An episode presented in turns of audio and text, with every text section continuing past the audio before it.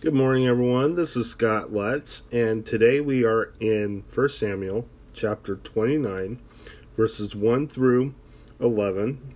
Kind of a short one today, and I hope you're all doing well today. Um, so, the title is Achish sends David back to Ziklag, and I want to thank you personally for listening. Um, you have been a blessing towards me. Thank you for coming and listening to these podcasts. Okay, so let's begin. The Philistines gathered all their forces at Aphek, and Israel camped by the spring in Jezreel. As the Philistine rulers marched with their units of hundreds and thousands, David and his men were marching at the rear with Achish. The commanders of the Philistines asked, What about these Hebrews? Achish replied, is this not David who was an officer of Saul, king of Israel? He has already been with me for over a year, and for the day he left Saul until now, I have found no fault in him. But the Philistine commanders were angry with him and said, Send the man back, that he may return to the place you assigned him. He must not go with us into battle, or he will turn against us during the fighting.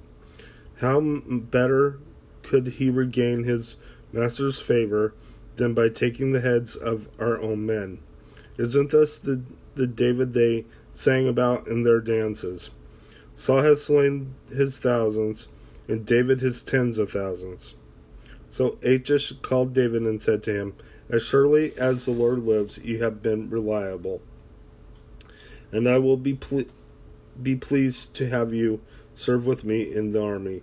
From the day you came to me until now, I have found no fault in you, but the rulers don't approve of you. Turn back and go in peace. Do nothing to displease the Philistine rulers. But what have I done? asked David.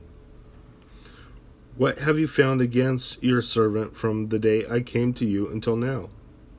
Why can't I go and fight against the enemies of the Lord the king? Achish replied, I know that you have been as pleasing in my eyes as the, an angel of God. Nevertheless, the Philistine commanders have said, We must not go up with us into battle. Now get up early along with your master's servants who have come with you and leave in the morning as soon as it is light. So David and his men got up early in the morning to go back to the land of the Philistines. And the Philistines went up to Jezreel. Let's go ahead and close in prayer. Dear God, I just praise you. I thank you for everything you've done. I ask, Lord, that you watch over us and keep us safe, Lord. In Jesus' name. And please, Lord, calm the tension that is going on in America right now. In Jesus' name, amen. God bless you. Have a good day.